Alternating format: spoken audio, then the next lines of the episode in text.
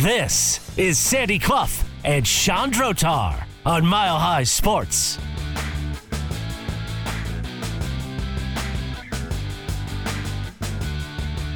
Well, we're always thrilled when we can be joined by our next guest because not only does he have a terrific perspectives on the Denver Broncos, his own program, Good Morning Broncos. You can check that out at MileHighSports.com and, of course, anywhere on YouTube. But, he's one of our colleagues, coworkers, partners, if you will. Cody Roark, Cody Roark NFL is the Twitter handle joining us. Cody, thanks for joining us today. We're looking at the Broncos' second preseason game with the first one in the rear view.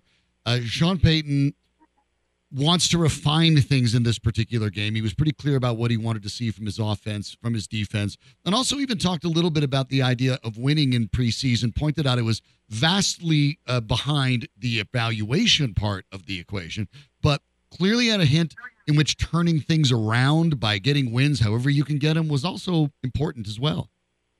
Yeah, I think Sean is a big believer in, I would say, identity, right? For the Broncos, they've been accustomed to losing for the last 7, almost 8 years at this point. And, I think the thing is you have to find ways to win. But to a point, Denver went 2-1 in the preseason last year. So for me, it's always hard, right? I think the evaluation process in preseason is always the best bet there. Obviously, you want to win. Winning is nice. But I feel like there's more at stake when a game means something. If you win it, obviously it gets you one step closer to your goal of making the playoffs or winning a division.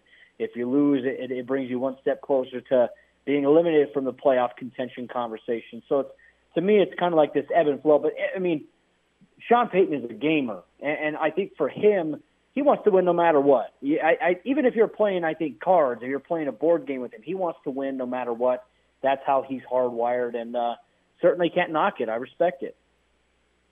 Yeah, I liked his attitude in the postgame the other night, to be sure. He was asked kind of an evaluation question, and he got right to the idea that he hated to lose, which would be something different around here. Everybody wants to win. Very few people hate to lose. He seems to genuinely and he especially didn't losing. Like that manner and of loss. He added, especially like that, losing the way they did. 9 seconds to go, you have a 7-point lead. You stop the play, you win. You stop the 2-point conversion, you win, because nobody goes for ties in preseason. I like that. I agree with you on that point. I want to ask you a perspective question, not an evaluation question so much. Perspective question. How much are we to make of Russell Wilson and the offense apparently having some recent success in the red zone on the practice field? Because we know the other night in the game, the first-team offense didn't play a single down in the red zone. They scored the touchdown on a 21-yard pass. And, of course, they didn't get near the red zone on the other 3 possessions against the first-team Arizona defense. But what of Russell Wilson in the red zone is meaningful or meaningless over the last few days? Yeah, I would say a great perspective on it might be that you get a chance to get the quick passing game going. And I think that was really the emphasis for them. Obviously we saw the protection issues. A little unorthodox to see a team in the preseason blitz as much and send as many guys as Arizona did, but maybe they just, I don't know, maybe they just wanted to send a message somehow. Maybe they didn't like Russell Wilson or like, hey, you were going to send all this pressure at you, but if you do have a bad offensive line or if your offensive line isn't consistent enough in protection, one way you can mitigate some of those risks that you take there with a line like that is having a quick passing game. For years, Derek Carr has absolutely torched the Broncos with a quick passing game. It's to the point where, even though the Raiders didn't have the greatest offensive line during his time in Oakland and Las Vegas, he was just finding ways to carve the Broncos' defense apart. And I'm getting the ball to my hands quickly. I'm not letting guys like Von Miller, Bradley Chubb, or other rushers get to me. I'm just going to throw to a spot. And I think that's what we've seen a little bit out of Russell Wilson and the offense here in particular. And I would even say a little bit in the Arizona game, we saw a little bit of an emphasis in the quick passing game.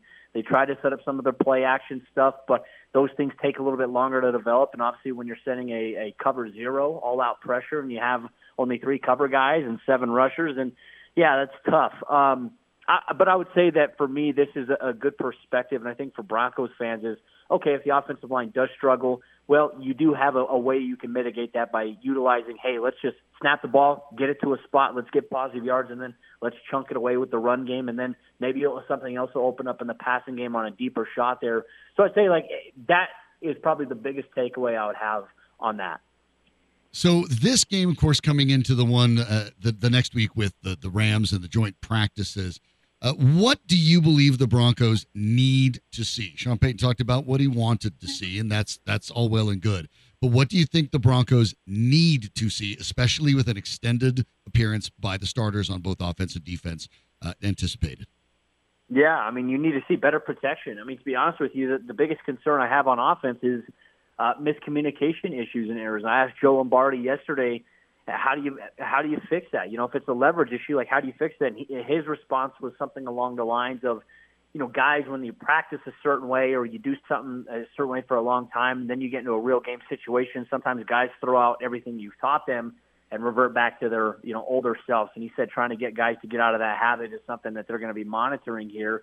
But more importantly, it's, protect the quarterback. Not only just Russell Wilson, Jared Stidham didn't have a lot of time to throw against the Cardinals either. Ben DiNucci came in and seemed like the only quarterback who had a chance to get the ball out of his hands in a quickly manner and not have pressure in his face. So there is that element to it. Defensively, I'd say maybe along the lines of what Vance Joseph said, you just want to see a little bit more better tackling initially on first contact versus, you know, you get a 3rd and 7 versus you miss a tackle and then you get an additional 4 yards and all of a sudden it's 3rd and 2 and you find yourself on a shorter field position there. More importantly, seeing everybody stay healthy. But I want to see more out of the backups in terms of the secondary. I didn't feel like we saw enough last week from the second unit or even the third unit defense outside of Jaquan McMillan blitzing on a nickel blitz and getting a sack, a Sang Bassi getting a pick. But we didn't see much from the other guys involved there. To me, I need to see a little bit more of that, especially with P.J. Locke going down with an injury. Now DeLarrin Turner-Yell is going to have a bigger ask of him to go out on defense and make some plays. Caden Sterns did not participate in practice today. I wonder if it was a maintenance day. He's been dealing with a little bit of something that's been bothering him. So no Justin Simmons. So that means that Kareem Jackson, DeLarrin Turner-Yell probably going to have to get a lot of run here on Saturday if Caden Sterns is not playing. So I would just say you want to see those things from your guys in the action that you have, because after next week it gets real. Roster cuts will happen after next week's preseason game, and it's going to be a lot of guys looking for jobs and hoping to make it onto the 53. We're talking with Cody Roark of Mile High Sports. Cody Roark NFL is the Twitter handle. And while you're on the subject of the safeties in the defensive backfield, much has been made at practice of how well the Broncos have been performing on offense and how it's grounded into form. And some of that certainly is true. And it's, as you expect, more practices, more time together, more familiarity gets better.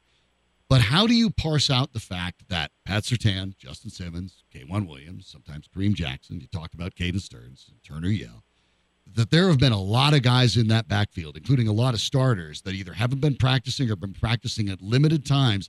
How do you get any sort of value of how much that offense is improving when the starters, very rarely, at least in the defensive backfield, have faced the starters in this training camp?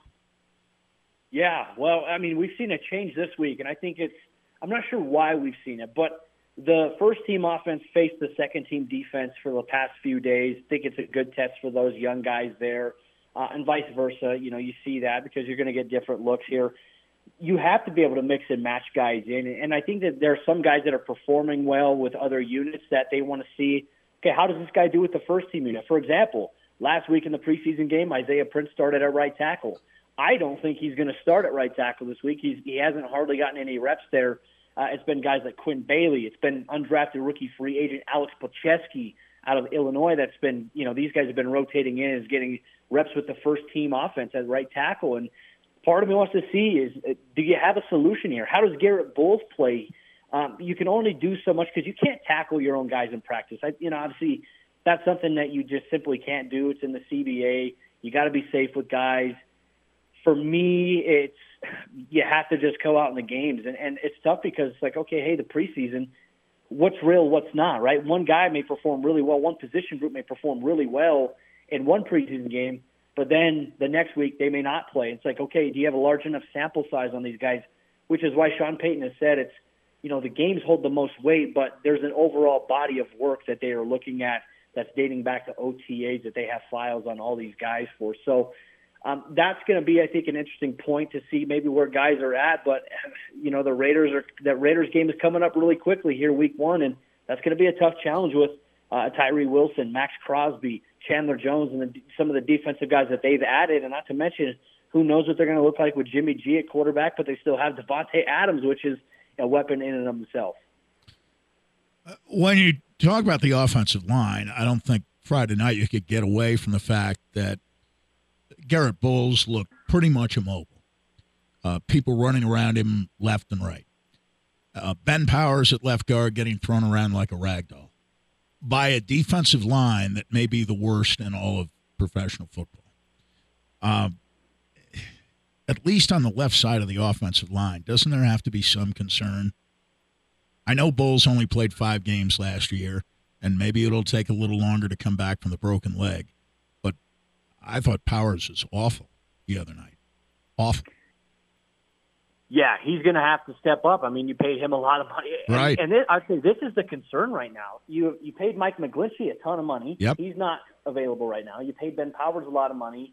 Didn't have a good first impression in that game, and you hope to see maybe some of the issues kind of squared away. I think a lot of it, looking at it, is Sean Payton even mentioned it, leverage. You know, there were times where he could have taken a better angle on, let's say, a 2-eye, a guy who's lined up on the inside shade of his shoulder next to Lloyd Cushenberry, or, in 3 techniques. I think a lot of it is, I honestly felt like last week the offensive line wasn't prepared for anything outside of a 4-man rush, which, I mean, you have to be prepared for that because that's what teams are going to throw at you in the regular season, even though you don't normally see that in the preseason. I think there was some miscommunication stuff, but I think it's all about angles and a little bit of leverage.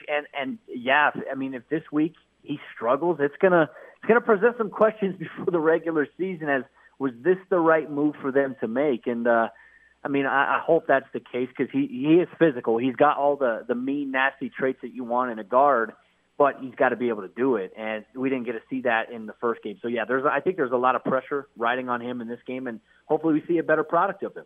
I'm not asking you to pile on, but as you pointed out, they didn't look prepared for the blitzes. And I get that they're somewhat uncommon in the preseason, but given the Broncos' challenges with protection over the last couple of years, it seems to me that they should have been able to expect teams to blitz because teams are going to test that and see if the Broncos have really gotten any better. Is there a reason you believe that they were unprepared for that? And we're not that far out of the week of the season that even in preseason week 1, you weren't really prepared how to handle those kind of blitzes. And has it been a focus to shore that up this week? I think so, and that's something that I wrote about, over at Mile High Sports. Is that was an emphasis. They wanted to work on their communication, and Sean Payton wanted Vance Joseph when they didn't move the ball period 75 yards. Said, hey, send pressure. And he said, you're going to get more pressure. Like if you have to kick a field goal in a game, teams know that they're going to send you more pressure to try to get you out of field goal range. So I thought that they responded relatively well. Russ has done a good job kind of using his legs as well, creating some plays, extending it outside the pocket at times. But yeah, I think, a lot of it is the first week of training camp.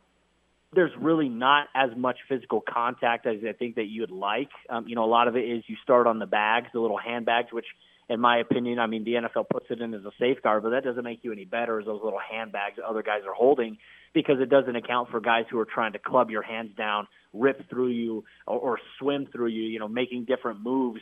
You just don't get that with the bags there. And so there hasn't been a lot of live contact that they have initiated, and I think a lot of that has been due to that. And I think there's also some questions as well. Zach Strieff, not very experienced as a head coach. Obviously, I'm not as a head coach, as an offensive line coach. But for him, he's played a lot in the NFL. So how can he get these guys to see it quicker? There's going to be pressure on him because Sean Payton, even though, hey, you played for Payton for all them years, Payton wants that unit to succeed. He hates losing. He hates things looking bad. And one thing I know about Sean Payton just by being around him, if something is bad, he's not going to just let it be bad. If somebody can't change it, he's going to go in and he's going to change it himself. So I think that is something promising to keep an eye on. If you are a Broncos fan, if there are some issues that do linger. Is Adam Trautman winning the tight end job, or is Greg Dulcich losing it?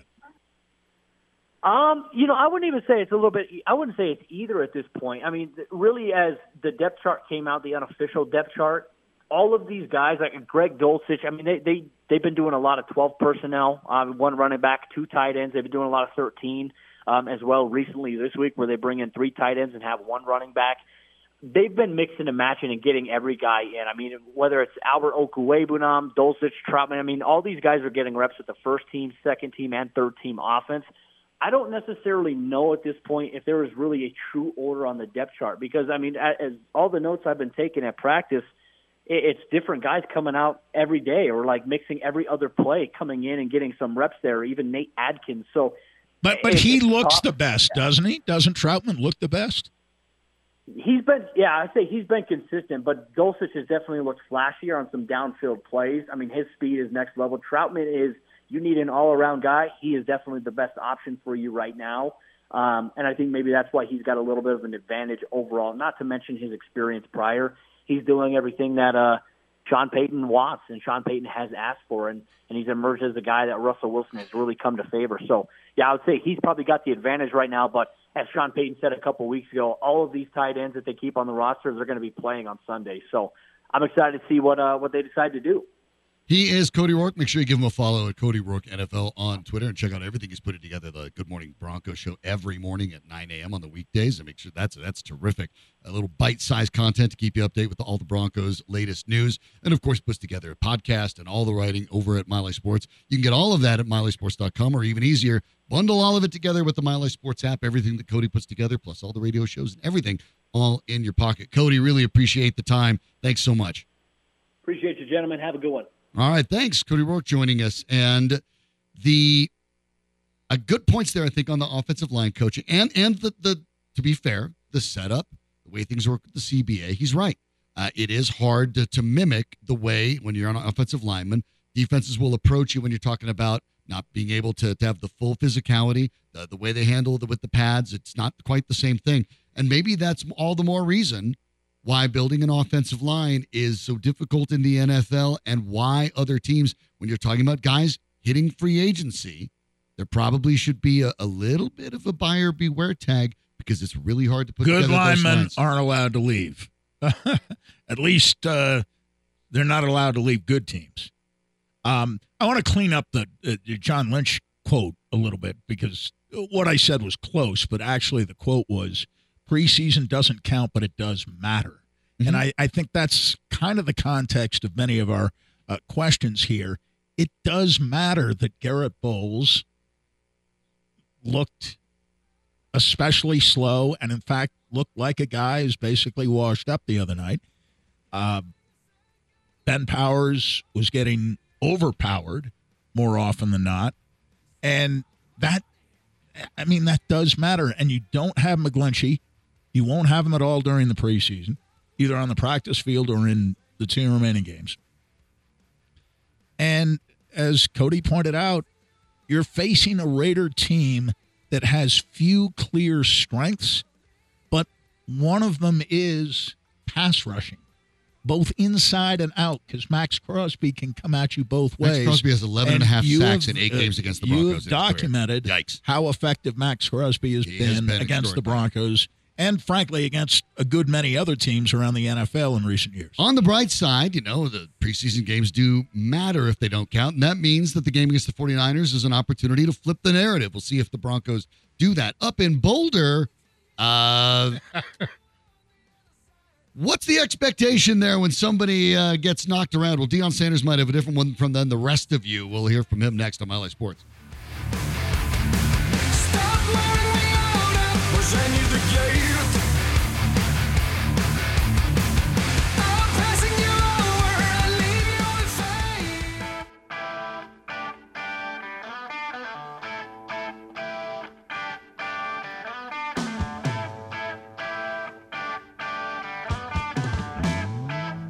Sandy Clough and Sean Drotar, presented by Superbook Sports. Download the Superbook app and start winning today at superbook.com. Here's Sean and Sandy. Who just fell? He just fell. I seen two of y'all walking off over there, and you got to keep teammate fighting. What they do down there? Nowhere. What they do down there? Not here. In one fight, we all fight. You understand that? Yes, sir. I don't want to see y'all walking off when somebody's fighting. Yes, sir. Never again. Oh, just walk off. All right, come on. Deion Sanders up at practice yesterday when there was a scuffle, by the way, that that there's a few outlets, and give the Sanders family some credit for putting together video in a couple different spots, but this was on YouTube, posted by Deion Sanders Jr. in specific. But the idea that... Look, it's about 36 minutes long. There's fights in there. There was a tussle, by the way, and that's really what it was. At the end, what you didn't see is at the end of a play... As fights go, it wasn't much. Yes. At the end of the play, you kind of had one of the players wrestling the running back kind of to the ground a little more. And he'd already scored, and it was a little late, but he was more or less wrestling. One of the linemen kind of came up. And the lineman got number 69, got into space. That was... got up in the defender's face pretty aggressively. But after that, yes, there were more defensive players than offensive players in the general vicinity. Sanders was right. Two or three guys did walk away, but they were just kind of milling around. And the key indicator was that it took the coaches 15 to 20 seconds to go to break it up because there wasn't much to break up. There wasn't. There was a lot of milling around. But here's where, and look, I get it. With Deion Sanders, everything has turned up to 11. It's just what it is. And everything has that reality show vibe. It does. Let's be clear about that, including the presence of Terrell Owens in practice. And K.J. Hamler, by the way. Well, yeah. K.J. Hamler's not controversial. Right. Terrell Owens, K.J. Hamler plays for the Broncos. You can understand why during his recuperation period, he'd take in a Colorado football practice. He lives here. Terrell Owens doesn't, the last time I looked, and that's out of the Urban Meyer well, except this case, bringing an old teammate over to, whatever, that's fine. Come on now. I think it takes away a little bit from, and I admire the fact that they're putting all this stuff out there and, some of the, I guess, bad stuff too. There was a lot of practice. But those are I will say, and that's nice. But there is that reality show vibe. But to it, you know what though, Sandy? It's a little like Hard Knocks, where you got a lot of people playing in the game. Why do they have Hard Knocks on though? Why does Hard Knocks exist? Because it brings eyeballs to the NFL.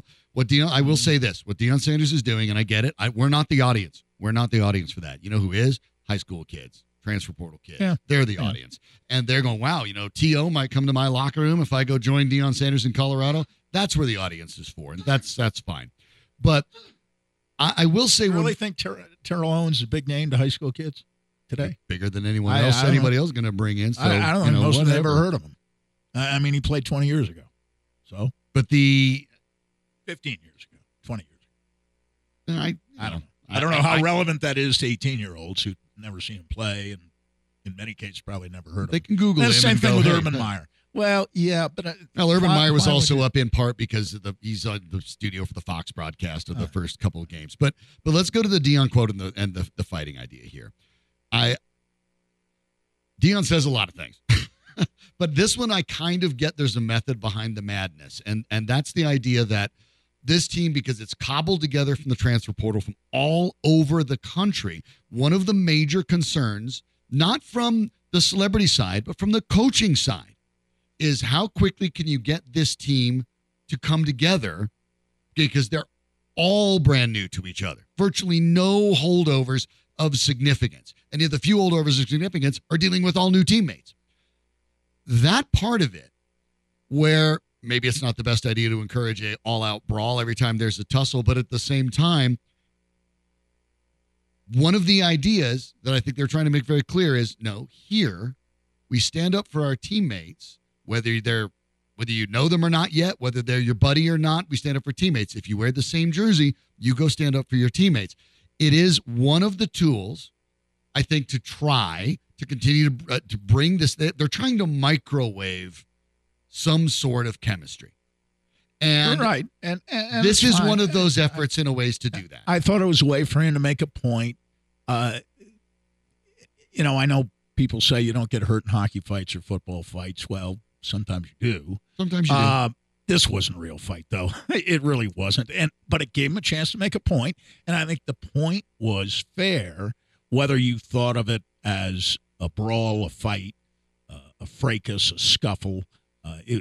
My view is barely a scuffle, but it gave him a chance to make the point. If one guy is involved, you all need to be there, in the vicinity at least. I mean, you don't have to be throwing haymakers at anybody with a different color uniform on, but you have to be there in support of your teammate. And I think that's a fair observation.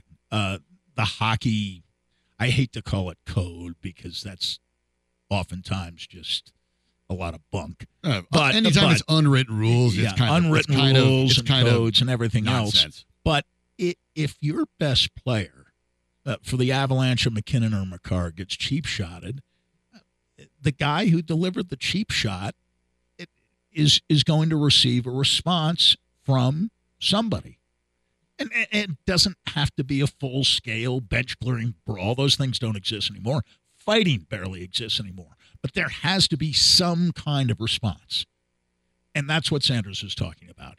And the response can't be walking away in the opposite direction and laughing about it. Not at this point. You could kind of see was going on. And it's which I sort of get because it wasn't a full-fledged fight. Right. I mean, I get it. It's always interesting to see you practice because there is a lot of laughing and joking, and that seems to be encouraged.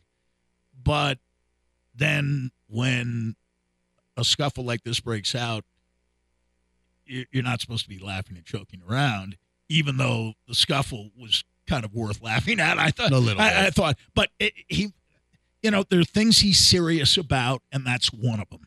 If one of your teammates is in a fight, it's the old what happens if happens if somebody from the NATO rule, right? You attack one, you attack us all. Right. Now, my curiosity, and I'm saying this with a little bit of being coy here. What happens if somebody from Southern Cal scores a touchdown on that game, September 30th in Boulder, and then runs out to the 50-yard line and stands and poses on the Buffalo? Yeah. I mean, did anyone ask? Because Terrell Owens was there. No. And he did speak. I mean, on this video, he did speak, but it was mostly about whether he had any designs on coaching. Yeah. And he kind of said, no, it's too much work. Which was an honest response. Yeah, he has too much money to worry about that stuff, right? Exactly. But the Buffaloes get going on just a couple weeks now, September 2nd. Obviously, when you're looking at that game against TCU, both of those first two games on Fox. I will be there and very, very curious. It will be these next couple weeks will be fascinating. Tomorrow, by the way, we'll have Justin Adams on to talk a little bit about that as well. Justin, of course, formerly tight end at the University of Colorado, to talk about that. But the idea that Deion wants Colorado fighting, I'm not sure that was the point. I don't think that's the case. In fact, I totally disagree that was the case. Yeah, I think when you actually saw it and listened to his response, but he said he wasn't saying, no, he's saying stick up for your teammate. This is great. It was like when it happens, there was one lineman down there sticking up for his teammate. Yeah, and the rest. Where were the rest of you guys? Really? And there were a few of you walking in the opposite direction. And go defend your teammate. That's what he's basically saying. And you know what? I don't disagree, especially when you're talking about trying to get this chemistry for all these disparate parts assembled in such a short span of time. I don't think there's anything particularly wrong with that. And you know what? I do like the fact that he makes no pretense being anything but a CEO kind of head coach. No. I mean, he's got the foot issue now, and so he's riding around in a golf cart. Mm-hmm. And he's observing a lot of things, and he's talking during the practice, but you can see the team is being coached. You can see that. The team is being coached by the coordinators, by the position coaches.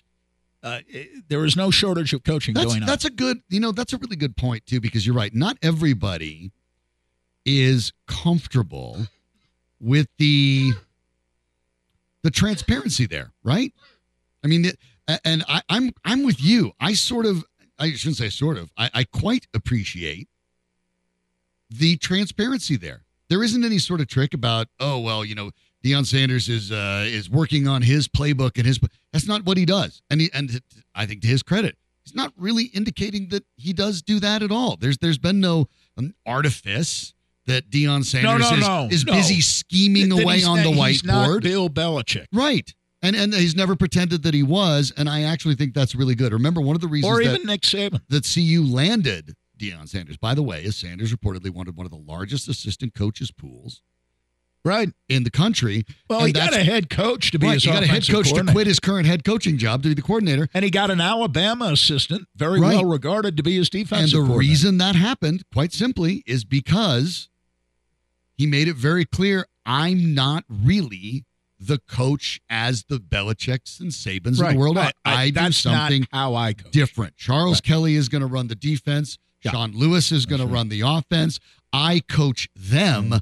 Right. They coach you. Well, and I'm okay with that. There's more they coach you than there is I coach them. Yes. To be honest. Sure there is. I mean, they have maybe the simplest way, autonomy. We conference together. We have our weekly staff meetings, and then they coach you. But that's I don't think there's anything wrong with that at all. By the way, Bill McCartney coached that way, and he did a lot of successful coaches in the collegiate world. That's exactly how. I mean, McCartney was at his best when he had his headsets on. Mm-hmm. I couldn't agree more, and I think with Deion Sanders, I appreciate the idea that despite the fact that there is so much of a reality TV show vibe, none of that's part of it. None of that's part of it. The idea that Deion's really the head coach behind the scenes. That's never been the case. No. That's great. No. I think that's great. No. I'm not saying it's dishonest. No, I think we're commending him for it. It is a bit of a show. There's some theatricality about it. But where it could be easy to make him sort of the professor kind of thing, that's not what he's doing. No. And even they show him talking to the team, and he's making the point about his recuperation and what his objective is, and that's to lead his team running out onto the field at TCU on September 2nd. And he says, that's what I think about when I get up in the morning. I think about coming and coaching the team and everything, but I think about my recuperation. I think about being able to run out with my team, leading my team out onto the field for the TCU opener. Well, and he says to the players, what's your motivation? Right. Basically, what do you get up in the morning intending to do? What's your level of intentionality? And it's his way. Yes, it's about his own recuperation at the beginning, but he ties it in by asking the question to every player in that room, what gets you going? Deion Sanders has started a partnership with UC Health, where they refer to him as the chief motivational officer. Well, that's kind of what he is. Well, and the McCartney 30 for 30 special, it was they asked McCartney, what do you consider yourself to be? And he says, I basically major in exhortation. That's Deion Sanders. There's nothing wrong with it when it works. You hear that? That is the sound of football coming back, and now's the time to place your preseason bets with Superbook Sports. Superbook is the most trusted name in Vegas, and now you can use promo code MileHigh to score up to $250 with their first bet bonus, and that means win or lose, they'll match your first bet up to $250 with promo code MileHigh. So don't miss out this football season. Win some money with Superbook Sports, and that promo code, easy to remember, MileHigh. Visit Superbook.com for terms and conditions. Gambling problem, call 1-800-GAMBLER. When we come back, I suspect Sandy Clough has strong opinions, not necessarily on Buddy Parker, although maybe a little bit on Buddy Parker, but on who was omitted from the Hall of Fame finalist class because, or at least in lieu of, Buddy Parker. We'll talk about that next on Mile High Sports.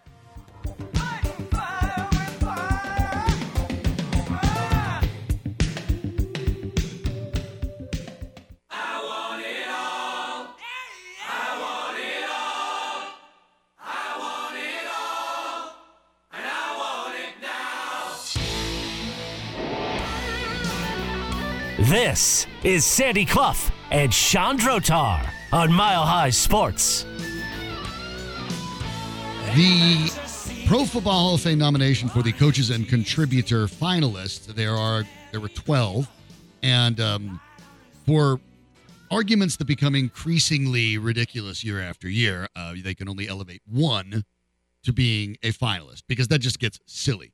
because the people who are in there in that 12-man list, I think half a dozen of them are probably slam dunk Hall of Famers. That includes Mike Shanahan, who was not selected. Instead, Buddy Parker was selected. Shanahan, by the way, told 9 News, "It's an honor to be nominated for the NFL Hall of Fame and be part of the selection. I would like to congratulate the family and friends of Buddy Parker," because in a manner of speaking, it's not that Buddy Parker's undeserving. In fact, there are some similarities with Mike Shanahan. Right. Buddy Parker won back-to-back titles with the early 50s. In the early 50s with the Detroit Lions, who have been abysmal ever since. Right. And the Detroit Lions in the 50s were actually pretty good. They won several championships, including in 1957. Of course, they haven't won one since. They barely won a playoff game since.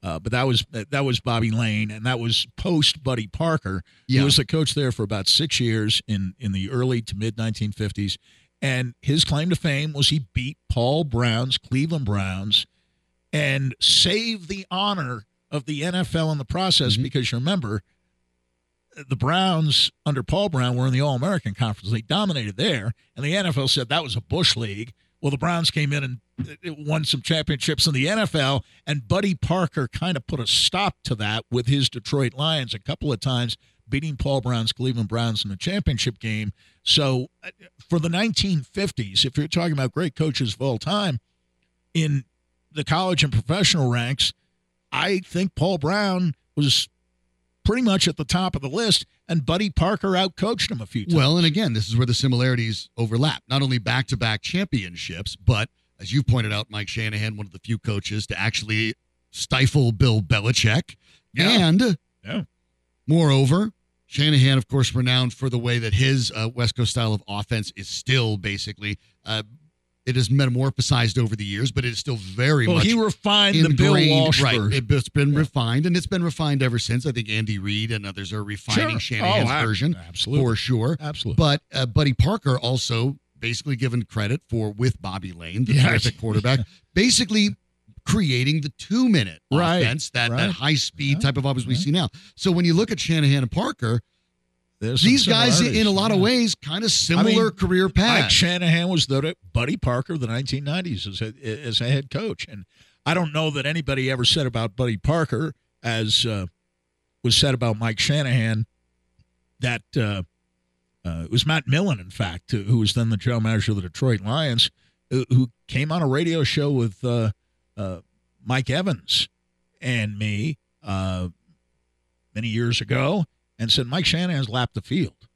I don't know that anybody said Buddy Parker had lapped Paul Brown or the other coaches of the field in the NFL, but Buddy Parker was a hell of a coach, and he was a better than 500 coach in Pittsburgh during a time when the Steelers were becoming famous, and they would continue to be famous until Chuck Noll came along in the 1970s for not even making the playoffs, much less winning playoff games. But Buddy Parker in Pittsburgh had a .520 winning percent. A longtime reporter, Sal Palantonio, Mike Kliss interviewed him for a story on 9 News. We're checking out 9news.com. And he talked about Parker as well. So Buddy Parker was a great candidate. The thinking was Buddy Parker probably should have been nominated by the Centennial Committee that I was on in 2020, but he did not come out of that committee. He's been on the docket now, and that's why he kept bubbling to the surface and finally got through. He believed the top four were Parker, Shanahan, Mike Holmgren, and Robert Kraft, who I believe are all Hall of Fame worthy. Certainly Kraft and Shanahan, and I think Holmgren, quite frankly, as well. You know what? I have no problem with the Robert Kraft being in the Hall of Fame. I do have a problem with the Robert Kraft conducting his own campaign, 365-day a year, 24-hour a day, 7-day a week, ongoing campaign to have himself elected to the Pro Football Hall of Fame. That's my only problem. And I'm sorry, a coach is more important than an owner. Absolutely. As far as winning championships is concerned. And I'm right there with Sal on Shanahan and Holmgren. Absolutely. Sal also thought that one of the folks that was on there was John Wooten, by the way, former University of Colorado lineman. Should also be there. But this is where my beef is. This is how and I get it, Hall of Fame is one of your main selective. But the Pro Football Hall of Fame, the Football Hall of Fame, this has to get smarter.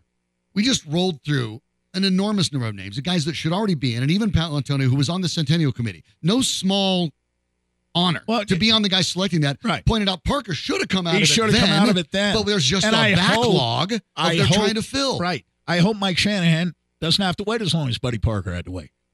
And that's where I think the Hall of Fame needs to look at itself and say, look, there are Buddy Parker's family.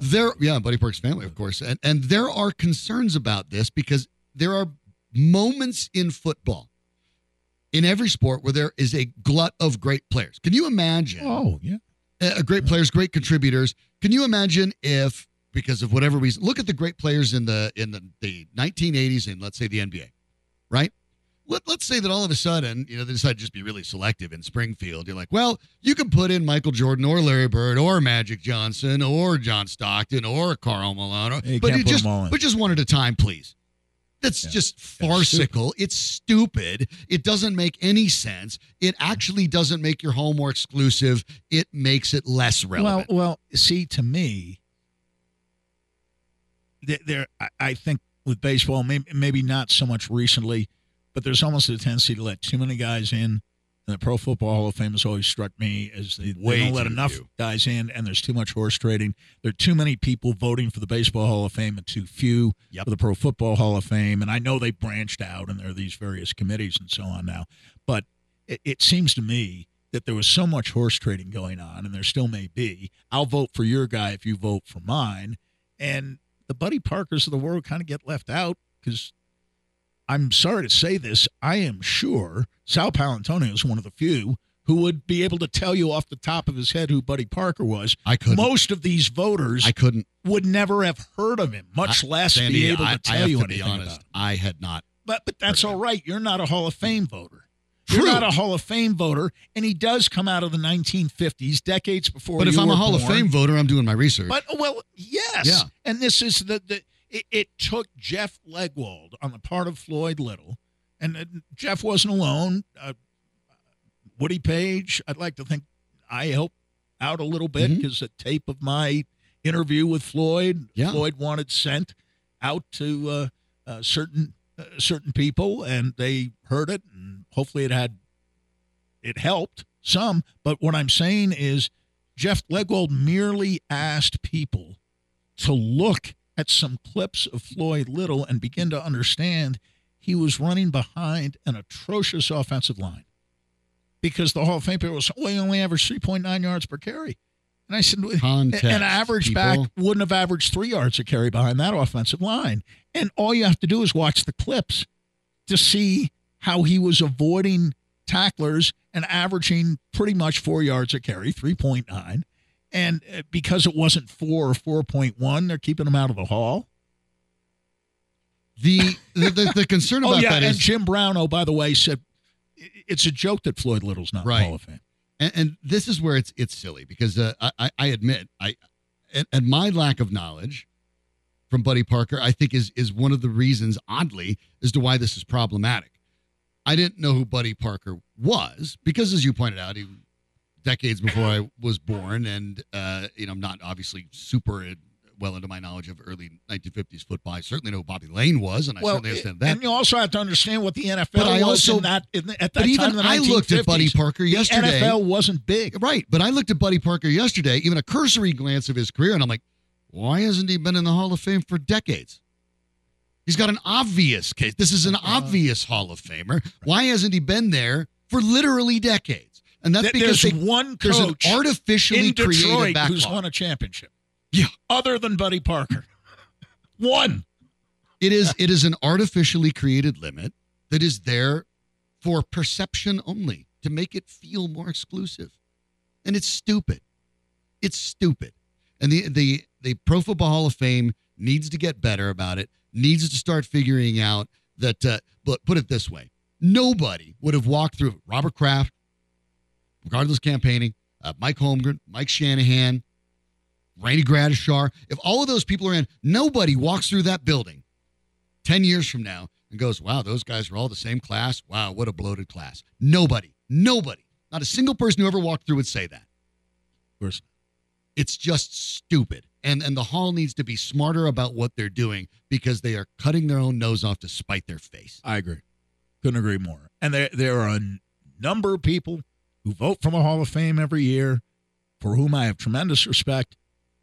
There just aren't enough of them, and there's too much horse trading going on, and deserving candidates if they ever get in, have to wait and wait and wait and wait because of these silly rules that limit the number of people you can elect. Yes. And you know, and obviously, you know, Buddy Parker passed away in I believe, 1982. Right. Right. But you look at his career, gosh, you maybe should have even been alive when he made the Hall. I mean, it's that ridiculous. Yeah. And I mean, it's hard to win back-to-back championships. I don't care what era. Dan Reeves deserves to be in the Hall. Probably did. I think so. But and you know what? You know, maybe I guess they win it, but it's too late. But yeah, well, you'd like to see guys get in while they're alive, and when people have heard of them. Yeah. And, I mean, Buddy Parker passed away more than 40 years ago. Even people who might have known something about him one time probably have forgotten what they knew. I mean, over 40 years. That's what, age 20 to age 60, you forget a lot. By the way, not Sandy Clough, who immediately realized the exact order of which teams won the NFL title in the 1950s in sequence during the break, as I was bringing it up. So not that man right there to my left. Danny Bailey's the guy in the booth that makes everything work, both video, audio. You can catch it all at MileHighSports.com. Watch or listen. Thanks to all of you listening over the FM or on the HD radio, but especially thanks on the app, because you can get not only all this, our program and the individual interviews, but you can get every program here. And we heard from Cody Roark. Thanks to Cody for joining us. You can get all his work as well, including even the Good Morning Broncos YouTube show that he puts together, all on the app. So just get it all in one place. Grab that Mile High Sports app. We will be back with more as the Broncos get closer to their second preseason game against the 49ers. That'll do it for us today, but we'll be back tomorrow. In the meantime, for Sandy Clough, I'm Sean Drotar. Keep it right here on Mile High Sports. So they will never find, and we can act like we come from out of this world. Leave the real one far behind, and we can dance.